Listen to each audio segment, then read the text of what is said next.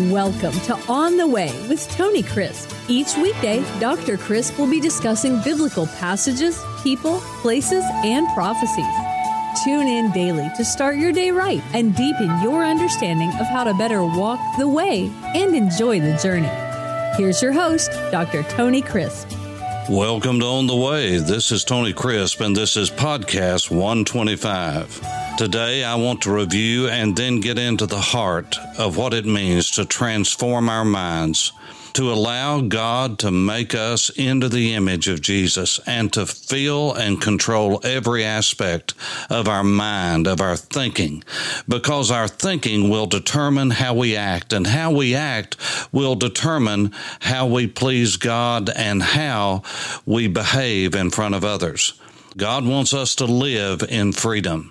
You shall know the truth, and the truth shall set you free. If the Son shall make you free, you shall be free indeed. Walk in the freedom wherewith Christ has made us free. God wants us to be free, not to do anything we want to, but to be free to please Him and to serve Him. This is why the Apostle Paul, by way of reminder, said, whether by life or by death, my aim, my goal, my objective in life is to please the Lord.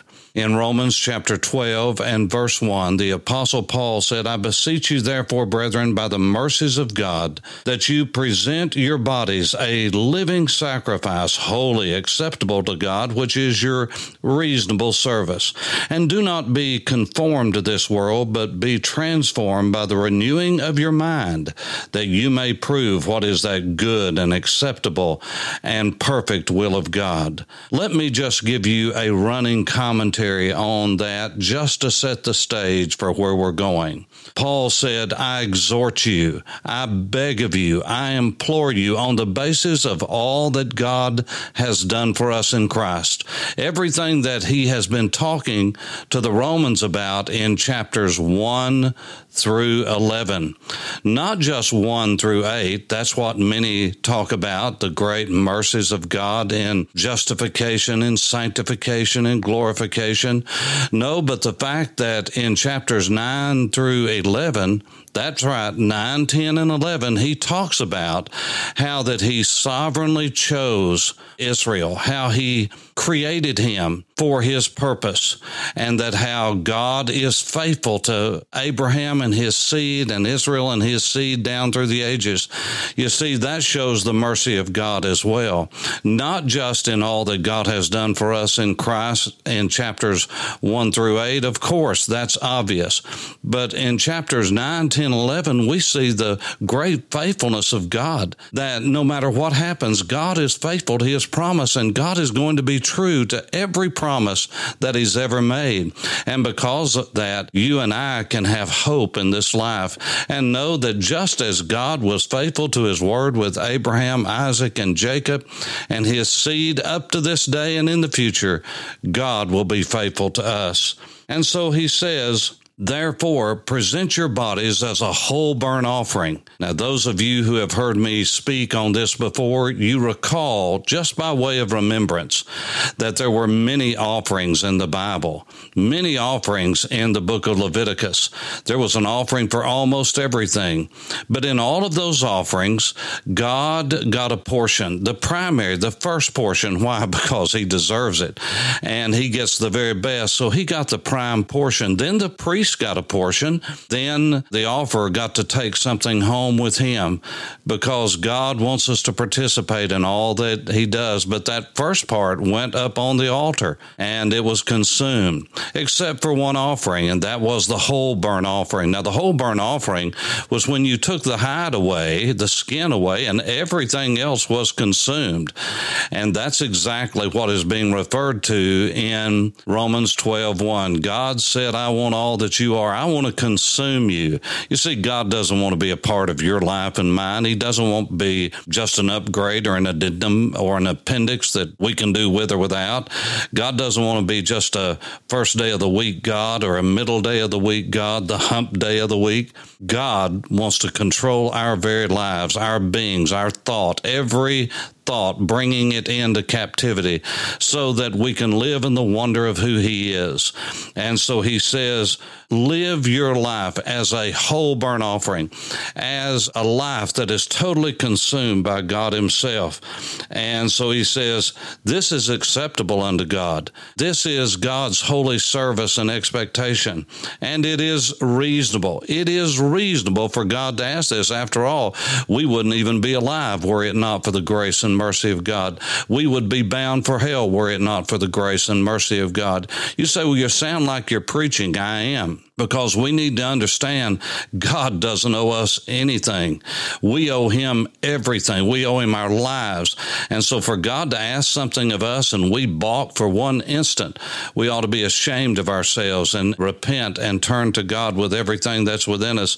He said, This is your reasonable worship. Now, that word worship is the word latreyan. Latreyan. It is where we get our word liturgy. And we usually associate that with an order of service, and that's what it is. God says it is your reasonable service. It's your reasonable worship. The words are used interchangeably, worship and service, in the Bible because you cannot have one without the other. That's right. Worship is not all about raising our hands and clapping and shouting amen and hallelujah and jumping up and down and getting all emotional and excited. That is only one aspect of worship, and it is limited as to how that is to be observed. But prayer is part of it. Prayer, not just ejaculatory prayer, not just spontaneous prayer, not just when we get in trouble or it's an emergency or a crisis or something is urgent. No, but contemplative prayer, listening to God and allowing His voice to transform us through His Word. Also in service to Him, and carrying out those things that God has given us to do. You see, obedience is an act of worship, just as much and even more evident than praising the Lord in the congregation or privately. And so God says this is your reasonable service or worship. And then he says, stop being conformed to this world. Stop being pressed in to the world's mold. That's literally what the Koine Greek says. Stop being conformed. Now remember, he was talking to believers and he so spoke in the construction that he gave them an imperative of something that they were doing that they were to stop. This means that believers sometimes have to be commanded to repent and to do the things that God says to do. And so he said to these Romans, stop being conformed. Now, what is the implication? They were being conformed to the world's thinking. Can a believer get caught up in the world's thinking and the way of thinking and get so caught up that we start acting and and thinking like the world? Of course we can. God said, stop it. Stop it. We have a choice to make. We're free because the Spirit of God has made us free. We're not in bondage anymore to the flesh.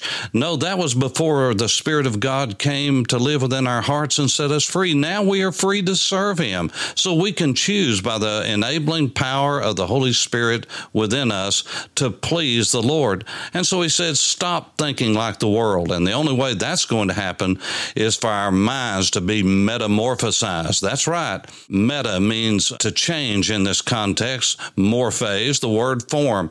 And it means that we are to change form. And it's the same thing that happens when a caterpillar, a worm, turns into a butterfly. That's called metamorphosis. It's the same creature, but different now. And how is it that we turn from a worm, as Isaac Watts and the great hymn writers wrote about, to the great butterfly that God can use as an ornament of beauty and of pleasantness?